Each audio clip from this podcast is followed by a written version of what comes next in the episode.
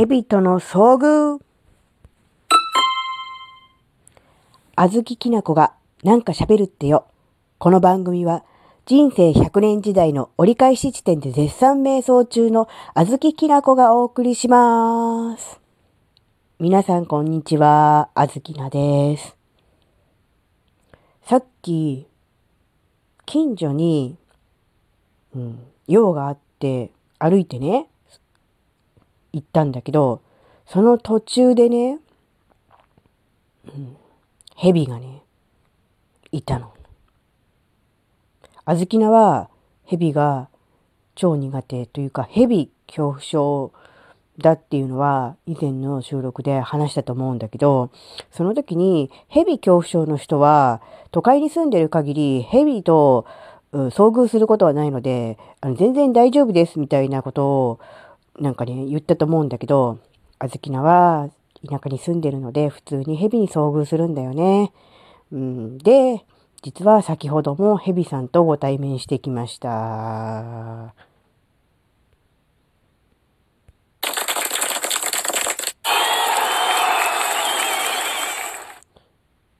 いやいや、もう全然めでたくもないし、拍手もらってもしょうがないんだけど、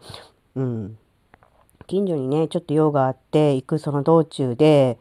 うん。蛇さんがね、道路にね、いたのね。で、最初はなんか、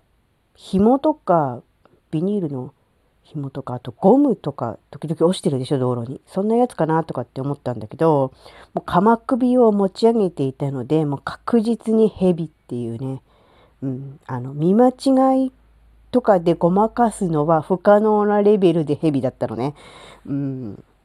でで、さらに、天気が良くて、日差しが強かったからかもしれないんだけど、なんか、その蛇が、なんか、土の中、寝床から這い出てきたばっかりみたいな感じで、なんかヌメヌメして光ってったのね。それもなんか余計になんか、気持ち悪いって思ったんだけど、で、あずきなの足元から1メートルぐらい離れたところにその蛇がいたのね。うん、だから、その蛇がシュッとね、こう、なんだろう、鎌首持ち上げてたし、こう、シュッとこう、襲いかかろうと思えば、襲いかかれる距離なわけよ。で、もう、もうどうしようもないから、もう、こっちとしては、もう、固まるしかないよね。わ、蛇だ。わ、わ、わ、と思って固まって、でもそこを通らないと、うん、そこの先には行かれないので、しばらくね、睨み合ってはいたんだけど、意を決してね、もうとりあえず、もう走るしかないと。うん、もう走れるだけ、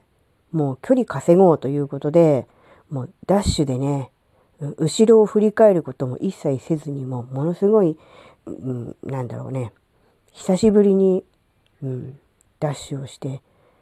で、もう何メートル走ったんだろうか。もうとにかく走れるだけもう、距離はね、稼いでいこうと思ったので。で、後ろ振り返って、それも気持ち悪いし嫌なので、後ろを振り返らず、そのまま、もう目的のとこまで行ったよね。うん、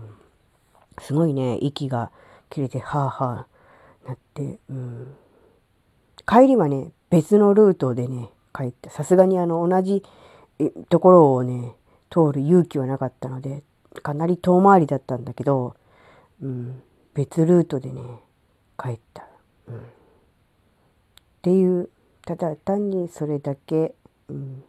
蛇と遭遇してヘビーなっていう、うん、まあそれが言いたかっただけなのかなみたいな、うん、そんな感じなんだけど。ねえ、これからの季節そうすると、時期的には結構蛇がそうやっていろんなところ、地面、道路、庭に這い出てくる、そういう時期なんだなって思うと、うっかりね、うん、その辺、なんだろう、ご機嫌で散歩するとかいうのも怖いなっていう。うん。あずきなが住んでる地域は、時々、熊が出没しましたとかっていう話がね、出てくる、うん、そういう地域なの。でも、熊にはね、さすがに遭遇したことはないんだけど、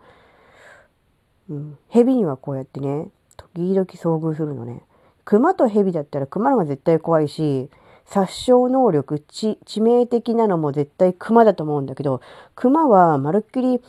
うん、想像がつかない？ので、正直ね、蛇のが怖いっていうね。うん。ねえ。だから、人が住んでるところに動物が出るんじゃなくって、動物がいるところに人が住んじゃってるっていう感じなのかな。うん。よくね、サファリパークの中に住んでるねみたいなことはね、言われるんだけど。うん。こんな感じですね。うん、というわけで、今回はこれで終わりです。また次回お会いしましょう。バイバーイ。